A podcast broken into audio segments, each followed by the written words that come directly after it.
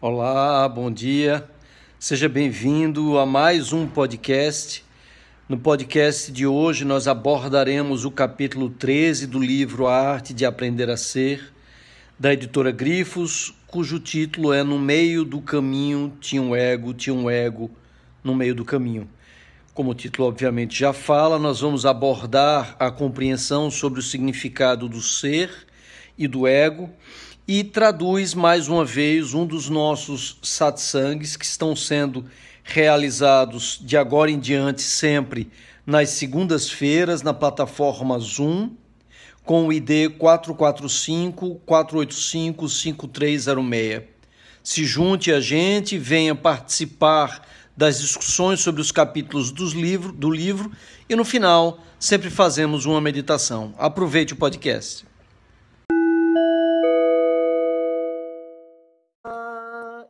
Estamos gravando e começando mais um satsang. Hoje falaremos sobre o capítulo 13, que é, é um capítulo, eu acho que eu digo isso quase toda vez, né? é um capítulo extremamente importante do livro. É, e talvez o livro pudesse ser somente o capítulo 13, porque se a gente conseguir assimilar espiritualmente o que é compartilhado nesse capítulo, é, teoricamente já seria suficiente para a gente se iluminar. E essa compreensão passa particularmente, especificamente, por compreender o que é que nos impede de nos iluminarmos. O que é que está no caminho da nossa iluminação. Por isso, o título do capítulo é No Meio do Caminho não é a poesia de Drummond, tinha uma pedra, tinha uma pedra no meio do caminho, mas no meio do caminho tinha um ego, tinha um ego no meio do caminho. Então, essas três letrinhas, essa palavra bem curtinha de três letrinhas, é a única coisa que nos impede de realizarmos plenamente a nossa existência através do nosso ser, de nos libertarmos da identificação com o nosso personagem, que é esse ego construído pela nossa mente e que é, segundo o budismo, a causa, a fonte de toda a nossa dor e de todo o nosso sofrimento. Não apenas a dor e o sofrimento que nós vivenciamos, pela identificação em razão e consequência da identificação que nós temos com o personagem que nós construímos, que não existe, só existe em um único lugar na nossa mente, é... E, enfim, perdi o raciocínio, mas é isso. Então, o ego é a única, a única, o único obstáculo que nós temos que vencer para nos iluminarmos, para nos libertarmos, para sermos realmente felizes, lembrando a definição de felicidade que é ser feliz é estar em paz. Esse é o significado fundamental de felicidade que a gente muitas vezes confunde com alegria, com êxtase, quando na verdade estar feliz é estar estar em paz. O hinduísmo Vedanta tem três palavras que de certa maneira trazem uma resposta para uma pergunta de um grande mestre iluminado chamado Ramana Maharishi, sobre o qual a gente já falou aqui algumas vezes. É, e Ramana Maharishi, que se iluminou aos 16 anos, ele perguntavam sempre a ele o que é que era necessário para atingir a iluminação e ele dizia sempre é muito simples atingir a iluminação, é muito fácil atingir a iluminação. Você só precisa responder a uma pergunta com três palavras: quem é você? Se você pensar firmemente nessa pergunta, dia e noite, todo o tempo, inevitavelmente você atingirá essa iluminação. Porque ao tentar responder essa pergunta, você vai descascar essa cebola, as, as camadas dessa cebola, que é o seu personagem, que é o seu ego, que ao longo de toda a sua vida você construiu. Por isso que ele sempre dizia também: Eu não tenho como lhe dizer quem você é, mas eu posso lhe dizer quem você não é. você não é o seu nome, você não é a sua profissão, você não é o seu sexo, você não é nada disso. Tudo isso são atributos do seu personagem e não do seu ser. E Matrix, na, no filme Matrix, Morpheus diz isso para Neo é, de uma outra forma, num primeiro diálogo que eles têm antes de Neo escolher entre a pílula vermelha e a pílula azul. Vocês devem lembrar bem da oficina. É, e, ele, e ele explica a Neo que a Matrix, que é a Maia no budismo, que é essa ilusão dentro da qual nós vivemos, ela só existe dentro da nossa mente. É uma prisão criada pela nossa mente. E essa é a imensa dificuldade que nós temos de nos libertarmos dessa prisão, porque fomos nós que a criamos. Aliás, passamos a vida inteira criando essa prisão, a prisão desse personagem. E a prisão desse personagem, ela é construída com os tijolos dos nossos pensamentos, das nossas crenças, dos adjetivos e substantivos com os quais nós nos identificamos e com os quais, como se tijolos fossem, nós construímos essa muralha dentro da qual nós vivemos. Então, há várias maneiras de nós definirmos o que é o ego, e isso é uma coisa que muitas vezes confunde muito as pessoas. O que é o meu ego e o que é o meu ser? Mas quando a gente começa a compreender, fica muito clara a distinção. Eu vou dar aqui alguns exemplos para deixar isso, deixar essa separação muito, muito evidente. Uma das formas é representar ou entender esse ego como essa muralha que nós construímos à nossa volta. Esse personagem representado por essa muralha, que a gente pode entender também como uma armadura. Então, por que nós construímos essa armadura, que também podemos representar como um casulo em nossa volta? E o casulo é, é, é uma maneira muito é, elucidativa de representar o ego, porque ele representa, ele traz embutido um estágio de transformação da lagarta em borboleta, do animal preso ao ego, ao ser iluminado livre, liberto dessa prisão, que é esse personagem que nós construímos e no qual nós nós acreditamos. Então, e por que nós construímos? Nós construímos esse ego por medo, para nos protegermos da dor e do sofrimento. É através desse ego, portanto, que nós vivemos a nossa existência, não é através do nosso ser. E viver a existência através do ego é viver em profunda dor, em profundo sofrimento, porque é viver acreditando que nós somos esse personagem que nós construímos sem compreendermos que nós somos o universo inteiro. Então, a resposta do hinduísmo Vedanta àquela pergunta bastante simples de Ramana Maharishi que nos conduziria, segundo esse mestre iluminado, à iluminação, respondendo simplesmente quem você é, a resposta dada pelo hinduísmo Vedanta é Tatvamasi. Tatvamasi significa isto você é. Mas isto o quê? Isto tudo você é.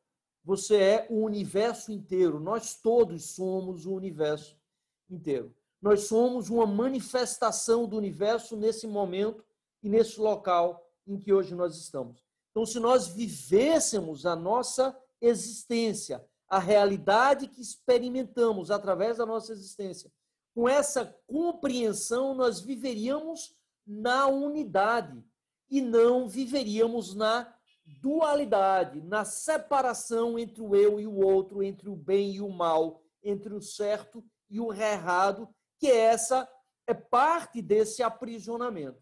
Então, no momento em que a gente constrói um casulo, a gente constrói ou solidifica mais apropriadamente, a gente concretiza, no sentido literal, a separação entre eu e o outro. Eu passo a acreditar que eu existo separado do outro. Eu deixo de me perceber como folha dessa árvore gigantesca que é o próprio universo ao qual eu pertenço, quem eu verdadeiramente sou. A gente pode entender o ego também como, é, como uma ferramenta, como instrumento, como um, um veículo, e esse é um exemplo que eu gosto muito de, de dar nas oficinas, porque a gente sempre vai de carro até Maragogi. É, e, eu, eu costumo dizer, o ego é como o carro que nos trouxe até aqui. Ele é extremamente útil, foi extremamente útil usar um carro para sair de Recife e chegar em Maragogi. Imagine se nós fôssemos caminhando. Levaríamos alguns dias para chegar e chegamos em um par de horas, em duas, em pouco mais de duas horas nós chegamos. Então, o carro é muito útil, o veículo é muito útil para nos tirar de Recife e nos levar até Maragogi. Mas quando nós chegamos em Maragogi, nós não precisamos mais desse carro. Então, nós saímos do carro e entramos no salão do Dharma né, e passamos a vivenciar a oficina. É, se nós continuássemos identificados com o veículo, com o ego, com o carro, é como se nós quiséssemos entrarmos todos no salão do Dharma com os carros, imagine, ou seja, nós viveríamos num drive-in, mas é dessa maneira que nós experimentamos é, a, nossa, a nossa realidade. Nós vivemos um estranho surto psicótico, é um caso raro em que o personagem se apoderou do ator. É um, é um estranho caso em que o ator passa a acreditar que, na verdade, ele é o personagem. Né? É, e aí o personagem passa a ter o comando da vida do ator e não o contrário. E essa é uma outra analogia também muito lúdica e muito é, própria de imaginarmos, de entendermos o ego como uma fantasia que nós construímos. É, nós vivemos a vida, isso é uma outra visão do hinduísmo também, que eles chamam de lila, que é uma peça de teatro, um grande baile, a dança de Shiva. Todos nós dançamos, então o universo celebra a si mesmo através dessa dança para a qual todos nós fomos convidados, para essa festa da qual todos nós participamos. Então, nós estamos aqui para celebrarmos a nossa existência, a existência do universo que somos, que se manifesta e que se revela através de nós. Mas nós viemos para essa festa vestindo fantasias, que são esses personagens que nós criamos. E não há nenhum problema em nós irmos para uma festa fantasia fantasiado de Carmen Miranda ou fantasiado de Napoleão Bonaparte. O problema é eu passar a acreditar que eu sou o Carmen Miranda, que eu sou Napoleão Bonaparte, e, e, e aí, aí é que as coisas começam a ficar complicadas. E, e, e, mais do que participarmos dessa festa através desse personagem que nós construímos, porque vejam, essa fantasia nós tecemos. Ela foi tecida pela nossa mente, pelos nossos pensamentos. E sabe, e é na verdade essa fantasia, ela é uma coxa de retalhos. E é uma coxa de retalhos. Esses retalhos com, as, com os quais nós costuramos essa fantasia são todos os adjetivos, são todos os substantivos que nós fomos acumulando ao longo da nossa vida. São todos os stickzinhos que foram colando, todos os rótulos que foram colando na gente e que a gente aceitou. Ah, você é preguiçoso, ah, você é burro, ah, você não, não, não entende bem matemática, você é isso, você é aquilo. E a gente foi pegando esses pedacinhos de pensamentos e com eles nós construímos essa coxa de retalho que é a nossa fantasia. E vivemos a nossa realidade achando que nós somos essa coxa de retalho, quando na verdade nós somos o universo inteiro que está momentaneamente, naquele momento, naquele espaço, vestindo essa coxa de retalho. É isso que nós é, verdadeiramente somos. Mas viver, portanto, acreditando que nós somos essa, essa fantasia, é viver em dor e viver em sofrimento. E esse é o significado do primeiro ensinamento do Buda, quando ele diz que vida é, é, a vida é dukkha. Dukkha é a palavra que representa esse sofrimento que permeia toda a existência vivida na ilusão da individualidade, na ilusão da separação, sem compreendermos o nosso pertencimento é, a todos os seres. Uma outra forma de nós entendermos, é, e eu, eu, me lembrei agora de uma, de uma porque, como eu falei, é, viver dessa forma é viver num surto psicótico. Isso me, me recorda uma história que é contada por Alan Watts, que eu acho que a gente já mencionou aqui também, é, num outro satsang, e eu não sei exatamente se está nesse capítulo no anterior, mas que cabe perfeitamente para esse momento, é, em que Alan Watts é, fez um retiro na Floresta Negra com o mestre Zen, que havia vivido no Japão, que era um alemão, havia sido diplomata no Japão, e que era também um psiquiatra, e, e numa conversa que eles tiveram caminhando na beira de um lago, é, o psiquiatra contou para Alan Watts as ocasiões em que ele tinha tido a oportunidade de tratar pacientes que haviam tido uma experiência muito próxima da morte. E da surpresa dele pela coincidência de, de, vários relatos que ele recebeu de pessoas que, por exemplo, estavam caminhando na rua e viram uma bomba caindo em direção a, a ela e ela viu que não ia dar tempo de correr e ela percebeu que em alguns dois, três segundos a bomba explodiria, ela morreria, ela ficou paralisada e a bomba caiu do lado e não explodiu. E muitas vezes o relato que essas pessoas traziam era de que era, era, elas tinham vivido um, um, algo muito estranho, como se tivessem tido um surto psicótico, porque durante aqueles poucos segundos em que eles viram a bomba eh, se aproximando, elas se sentiram invadidas por uma profunda paz, como se compreendessem que tudo no universo estava exatamente onde deveria estar. E, e elas contavam isso ao, ao, a esse psiquiatra como se tivessem vivenciado esse, esse surto psicótico. E o comentário dele, curioso com o de Alan Watts, com o Alan Watts na conversa, de que como é que eu poderia explicar para eles, então, que, na verdade, talvez aquele tivesse sido o único momento lúcido da vida deles. Que durante toda a vida eles tinham, na realidade, vivido um surto psicótico, acreditando em um personagem criado pela nossa própria mente, um personagem é, que simplesmente não existe. E voltando, então, a, a esse, depois desse parêntese ao, ao, ao baile, à fantasia, não apenas nós vivemos esse baile através dessa fantasia que nós costuramos, mas, mas reparem se o que eu vou falar não é verdade.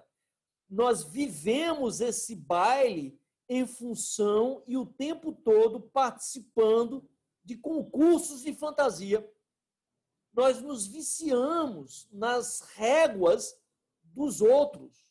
Nós nos viciamos em nos mensurar, em achar que o valor de quem somos é o valor da fantasia que nós tecemos mensurado nesses concursos tantos que vivenciamos, que vivemos ao longo da nossa vida. Vestibular, provas, reconhecimento público disso e daquilo, quando nada são mais do que réguas com as quais nós mensuramos a nossa dimensão e a nossa importância.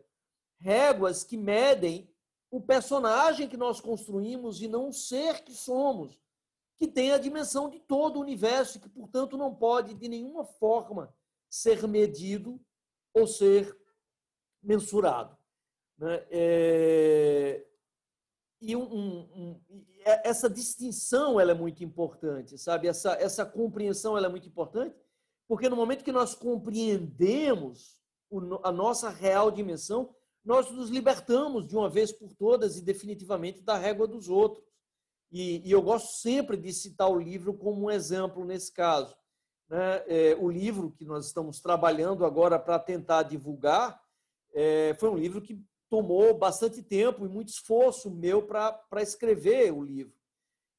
E eu não tenho a menor ideia de qual será o alcance do livro, como não tinha a menor ideia do alcance da oficina. É claro que nós estamos colocando toda a nossa energia no sentido de fazer com que o livro possa chegar num número cada vez maior de pessoas, porque porque acreditamos que ele, que os conhecimentos compartilhados no livro têm um poder de, de ajudar as pessoas a se libertarem da, da ilusão na qual vivem e, portanto, é, podem contribuir para que as pessoas se tornem mais livres, mais libertas da dor e do sofrimento e, assim, consigam se tornar pessoas mais felizes, ou seja, consigam viver essa vida de uma maneira mais pacífica, em maior harmonia é, mais em paz. E, obviamente, no momento em que cada um de nós vive de maneira mais pacífica, o mundo se torna um lugar mais pacífico.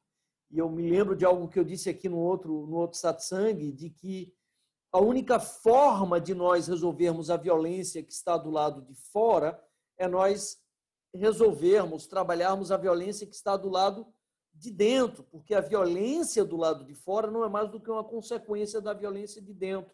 Então, a única maneira de nós transformarmos a realidade é transformando a nós mesmos. Por isso, a frase maravilhosa de Gandhi de que seja a mudança que você quer ver no mundo, porque essa é a única maneira de mudar o mundo. E por isso também uma outra frase que para mim é muito cara, eu não sei de quem é, mas para mim é uma constatação mais do que uma frase de que a única revolução verdadeiramente possível é a revolução do amor.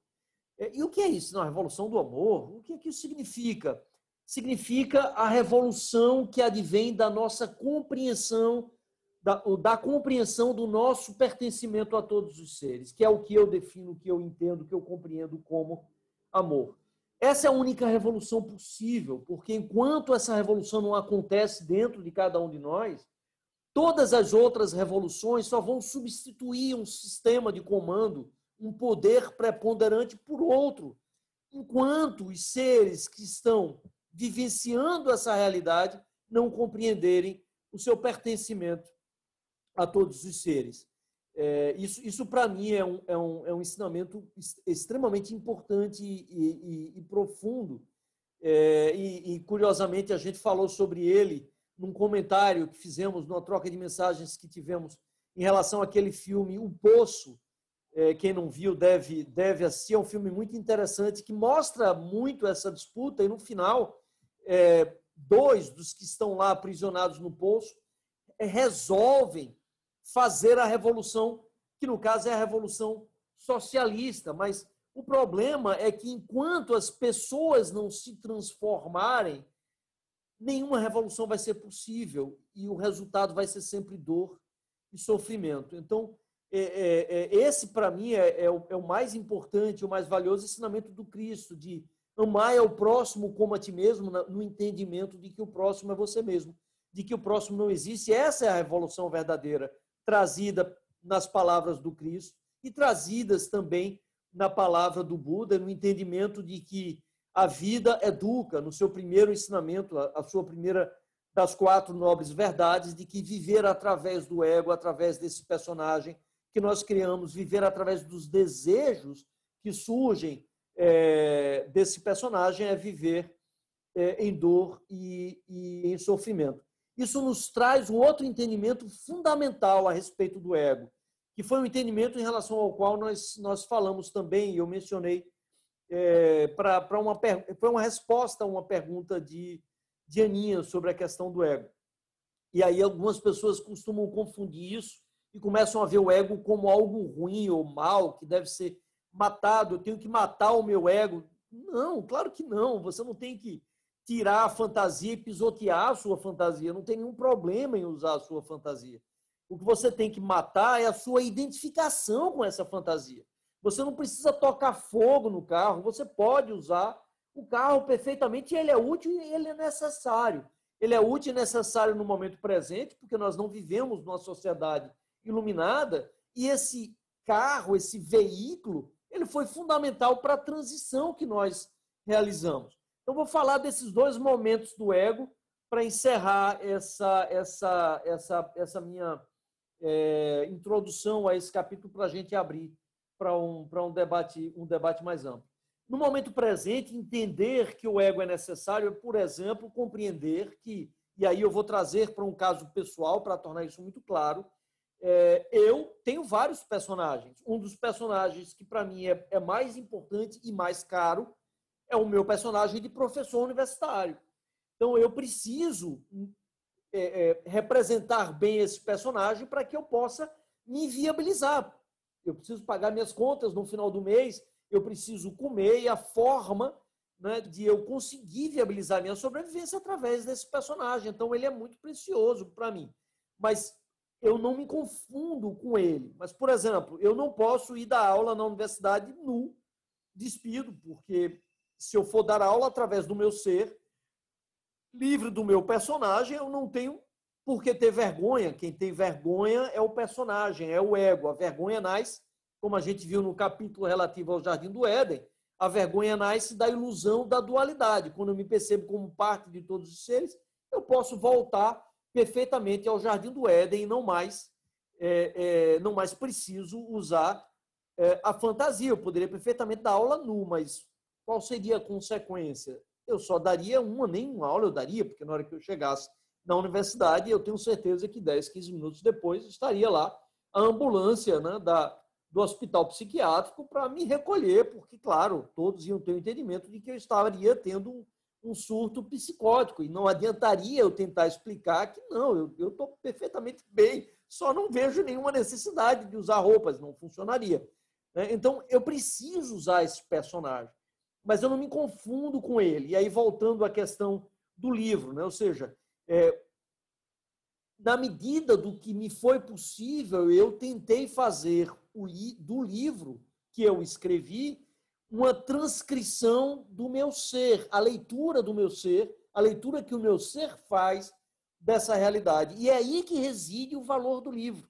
Então, se ele vai alcançar ou tocar o coração de uma pessoa, é, ou se vai tocar o coração de um milhão de pessoas, não me pertence mais. Isso já não me importa mais. É claro que eu vou me esforçar, estou me esforçando para fazer com que esses conhecimentos possam chegar no número maior possível de pessoas. Mas se, se eu vou conseguir ou não vou conseguir, já não, já não me cabe mais, já não, já não me pertence mais. Então, quando eu vou dar aula, por exemplo, e os alunos, algum aluno chega para mim e diz, professor, olha, eu vou dizer, essa sua aula foi a pior aula que eu tive na minha vida. Eu, eu, é insuportável a sua aula. Esses slides todos no PowerPoint, eu só consigo ficar com sono. Você é o pior professor do mundo. Na hora que eu escutar isso, se eu estou liberto do meu ego, eu vou ignorar? Não, claro que não. Eu vou usar essa crítica para melhorar o meu personagem, mas eu não vou ficar triste, nem deprimido, nem isso vai de nenhuma maneira afetar o meu humor. Por quê? Porque eu não sou o personagem, eu sou o ser por trás do personagem. Então, eu vou dizer, nossa, olha aí, eu acho que eu preciso talvez dar uma agitada nessa aula, eu acho que não está funcionando muito legal, não. É como usar uma chave de roda, a situação seria, e aí comparando novamente o ego como um carro. Alguém chegar para mim e dizer, olha, professor, essa roda tá frouxa, tá folgada. Eu dizer, eita, nossa, eu preciso tomar cuidado, senão a roda vai cair. Eu, eu uso uma chave de roda e vou lá apertar a roda, ajustar esse mecanismo, esse instrumento, essa ferramenta, esse personagem. Eu acho que eu tenho que mudar um pouco aqui a minha fantasia, porque ela não está funcionando muito bem, não está cumprindo o seu papel muito bem. Mas isso não vai afetar absolutamente nada no meu sentimento, na minha paz de espírito, em absolutamente nada. Da mesma maneira que se um aluno chegar para mim e disser, professor, você é o melhor aluno, o melhor aluno, o melhor professor que eu já tive. A sua aula é extraordinária. Eu nunca tive um professor como o senhor. O senhor é maravilhoso. Se eu estiver identificado com o meu personagem, eu vou precisar me agarrar nos quatro é, paralelepípedos para não sair voando, levado pelo meu ego, que vai estar inflado do tamanho de um, de um, de um, de um balão igual ao, ao, ao Zeppelin. Ou seja, da mesma maneira, na hora que eu escuto esse elogio, eu digo, ah, tá, ou seja, acho que acho que está funcionando, acho que aqui está ajustado. E vou ficar, percebo, muito mais feliz pela crítica, porque ela vai me ajudar a melhorar, do que pelo elogio, que só vai confirmar que eu já estou é, na, na, no, no rumo certo, ou seja, já estou fazendo a coisa como deveria estar. Mas a crítica vai me dar muito mais oportunidade de tornar o meu personagem muito mais eficiente. E nenhum dos dois casos isso vai me afetar de nenhuma maneira. Vai sim ser útil como instrumento de calibração. E é isso que o ego deve ser, uma ferra... deve ser entendido dessa forma, como uma ferramenta. Isso no contexto atual. Se a gente pega no contexto histórico, e isso é muito importante a gente falar.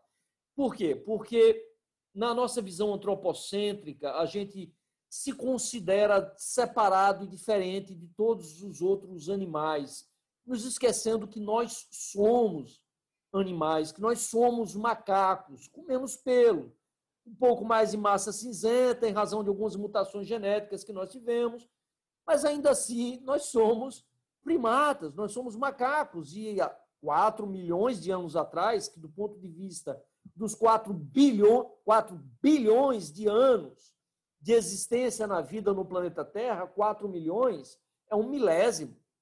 Ou seja, esse milésimo do tempo que a vida evolui na Terra não é nada. Então, há 4 milhões de anos atrás, do ponto de vista evolutivo, foi ontem. Ou seja, ontem todos nós éramos macacos vivendo única e exclusivamente através do nosso instinto de sobrevivência. E como nós vimos, um macaco que não sente fome e não sente, consequentemente, prazer em comer, que não sente sede, prazer em beber água e que não sente prazer em, em fazer sexo, essa espécie, se existiu, deixou de existir, porque não conseguiu deixar descendentes. Então, os prazeres sensoriais que nós sentimos, eles são uma consequência natural, inevitável, do processo de evolução animal, da tomada de consciência do universo, do universo se tornando consciente da sua própria existência. O problema é que nós transportamos para esse nível consciente essa herança animal e acreditamos, passamos a acreditar que a nossa felicidade vai advir da satisfação desses prazeres sensoriais, que não precisam e nem devem ser negados. A gente reconhece eles, mas não precisa e não deve achar que a nossa felicidade, a nossa paz, poderá ser conquistada através da satisfação desses prazeres sensoriais, que, na verdade, nos tornam cada vez mais prisioneiros, porque reforçam a ilusão da individualidade. Então, aceitar a nossa condição animal, a sacralidade dessa condição animal e reverenciar essa condição animal, compreendendo que a nossa felicidade não está na entrega desses prazeres sensoriais, é, é um passo fundamental para nós atingirmos a iluminação, a libertação do ego, da mesma maneira que é a compreensão de que a única forma de alcançarmos essa libertação é retornando ao jardim do Éden, nos libertando da ilusão da dualidade, da ilusão da individualidade, do apego e da identificação com esse personagem que ao longo da nossa vida nós construímos e que é quem nós efetivamente acreditamos que somos. Eu acho que é isso. Eu gostaria só ah, uma reflexão que eu acho importante também aqui. É, bom, isso não é um tema novo, né? A primeira a primeira reflexão, na verdade, a caverna de Platão fala exatamente disso, né? da dificuldade que é se libertar dessa dualidade, se libertar da ilusão desse personagem, porque é a nossa própria mente quem criou essa gaiola. Então, nós não temos como abrir a porta dessa gaiola, já que é uma gaiola criada pela nossa própria mente. Então, ninguém, ninguém pode lhe mostrar o que é a Matrix, ninguém pode lhe mostrar o que é Maia. Você tem que perceber o que é Maia por si mesmo. E, e essa é a única forma de se libertar dessa prisão, portanto, como a monja Cohen costuma dizer, que é um dos preceitos do Zen budismo, nós não temos como abrir a porta da espiritualidade para ninguém. A porta da espiritualidade ela tem que ser aberta pelo lado de dentro.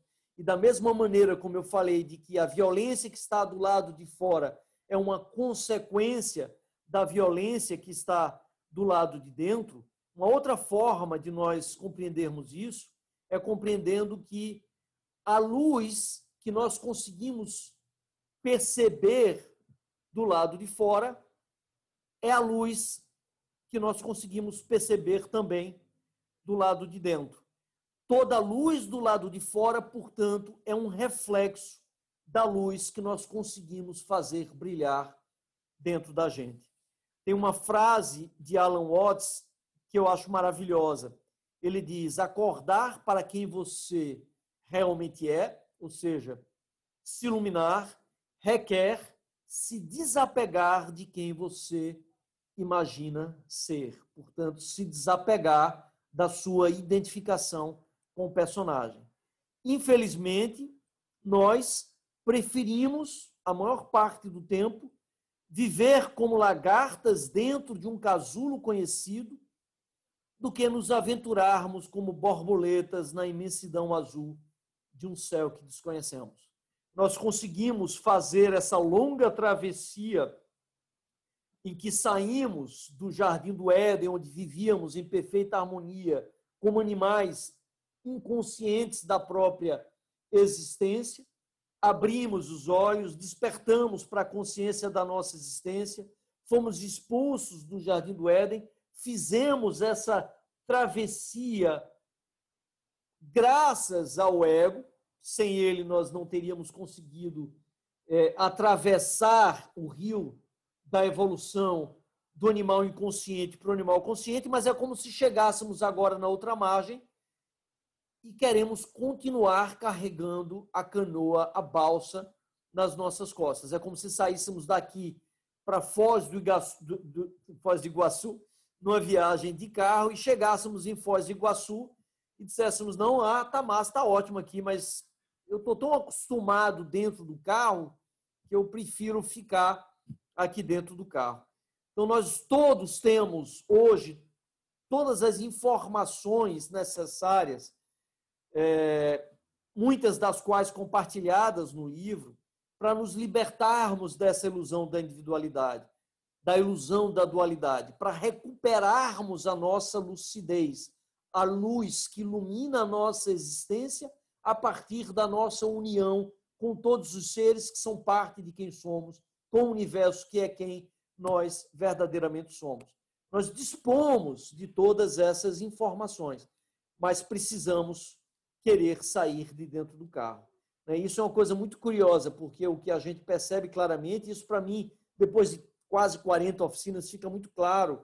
É, é, é curioso que é muito difícil é, esse desapego do personagem, primeiro porque é difícil até percebê-lo, perceber essa prisão criada pela nossa mente, porque a vida inteira a gente passou acreditando que nós éramos tudo aquilo que nos foi dito que éramos a vida inteira. Então, a religião que temos foi aquilo que nos foi ensinado. As verdades que nós construímos, os conceitos, os preconceitos, tudo isso é aquilo que nós acreditamos que somos. Então, como é que a gente vai é, é, se libertar disso? Né? É, é uma dificuldade enorme. E, e, e, há uma analogia que, para mim, é, é um pouco dura, mas verdadeira, nesse sentido, se iluminar é, é quase um suicídio, no sentido de que é um egocídio, ou seja, você precisa se libertar do personagem que você construiu. Isso é uma dificuldade muito grande. A maioria das pessoas, a quase totalidade das pessoas, não buscam essa libertação. Buscam tornar esse personagem mais bonito, buscam melhorar a fantasia, colocar adereços na fantasia, tornar a fantasia um pouco mais enfeitada, e não se libertar dela, e não se despir da fantasia. É, é, na verdade, as pessoas não buscam, muitas vezes, ou na, na sua imensa maioria das vezes, acordar, despertar do sonho, porque elas têm medo. Então, o que as pessoas buscam é tornar esse sonho um sonho mais colorido, um sonho mais agradável. Mas para conseguir verdadeiramente se libertar, desse sono entorpecedor no qual nós vivemos, sonhando e acreditando nesse sonho como se verdade fosse, para se libertar desse casulo que nós mesmos, que a nossa mente construiu e dentro da qual nós vivemos para nos tornarmos livres, libertos, como borboletas, nós precisamos de imensa coragem. E foi exatamente isso que eu quis dizer na, na poesia que aparece na abertura do livro. Assim que você abre o livro, a primeira a primeira a, a primeira coisa que aparece escrita é uma poesia que diz basicamente isso: somente quando tudo em seu ser clamar desesperadamente por liberdade, você terá alguma chance de se libertar da prisão de Maia, da ilusão da individualidade, da ilusão da dualidade. Infelizmente, compreender racionalmente apenas não é suficiente. Né? É, a gente pode ter uma compreensão perfeita racional, mas essa compreensão jamais conseguir sair da nossa mente, chegar no nosso coração, para que depois nós nos tornemos aquilo que nós inicialmente pensamos e posteriormente sentimos. As duas últimas coisas que eu que eu gostaria de falar, fechando aqui meus 45 minutos, que é normalmente o tempo é, que eu falo na introdução do Satsangs, é falar dos três movimentos no caminho da iluminação. O primeiro movimento é o passinho para trás, que, segundo muitos autores iluminados, é todo o movimento que precisa. O que é esse passinho para trás? É nós nos descolarmos da identificação com o nosso personagem. É nós darmos um, um passo para trás de nós mesmos. É nós nos observarmos como como personagem, pararmos de nos identificarmos com ele. É, isso é muito difícil na nossa vida. Isso significa, por exemplo, aquele professor que eu descrevi não se deixar mais afetar pelos elogios ou pelas críticas, mas ao contrário, usar apenas esse elogio e essa crítica como como ferramenta. Significa se divertir com o personagem, não mais é, se deixar levar pelo drama do personagem. E nós todos já fomos para filmes muito tristes e que foram maravilhosos, e outros filmes alegres que não foram nem tão bons assim. Então, o fato de um filme ser divertido ou triste, o fato de nós vivermos momentos alegres e momentos tristes, não faz a nossa vida melhor ou pior. Né? São apenas oportunidades de aprendizagem eh, que nós temos ao longo da nossa da nossa existência. Então, esse primeiro passo, que é o passo para trás, para conseguirmos nos colocarmos na condição de observador de nós mesmos, é o primeiro passo no caminho da iluminação, que é um passo que a gente exercita através da meditação. O segundo movimento no caminho da iluminação é o movimento de levantar a cabeça. O que é que significa levantar a cabeça? Significa deixar de olhar para o próprio umbigo, deixar de olhar para essa, essa estrutura circular, essa circunferência que representa o nosso umbigo, para olhar para uma outra estrutura circular muito maior, chamado Via Láctea, chamado universo. É tirar o olho do umbigo para olhar para a galáxia que somos nós, onde nós não só vivemos, mas que somos. Significa deixar de se preocupar tanto com a própria felicidade, com os próprios problemas, para olhar os outros seres e se identificar com todos os outros seres, compreendendo o nosso pertencimento a todos os outros seres, que é a única forma de se ser verdadeiramente feliz. E o Dalai Lama tem uma frase maravilhosa sobre isso. Ele diz que o ser humano ele é egoísta, todo ele é egoísta, independentemente de quem seja. Mas existem os egoístas burros e os egoístas inteligentes. Os egoístas burros são aqueles que acham, que acreditam que vão ser felizes buscando a própria felicidade. Enquanto os egoístas inteligentes são aqueles que compreenderam que a única forma de se ser verdadeiramente feliz é buscando fazer da própria existência uma vida em serviço em busca da felicidade, de tornar a vida de todos os outros seres um pouco menos sofrida e um pouco mais feliz. Essa é a única forma de sermos verdadeiramente felizes. E o terceiro movimento no caminho da iluminação é o movimento de abrir a mão, que representa o deixar ir, que representa compreendermos que nós não estamos no controle. Como traduziu muito bem o yogi brasileiro Hermógenes, né, entrega, confia, aceita e agradece. É isso que representa o movimento de abrir a mão, que significa receber tudo que a vida nos traz como oportunidades de aprendizado, de libertação é, e de crescimento.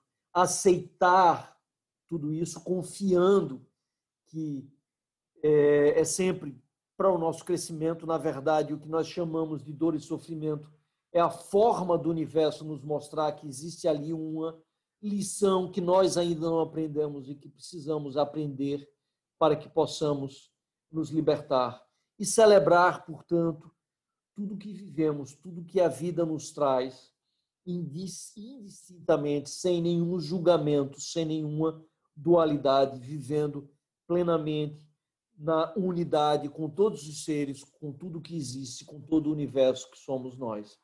Tattvamas e Jair Gurudev. Acho que é isso. Essas são as reflexões de hoje.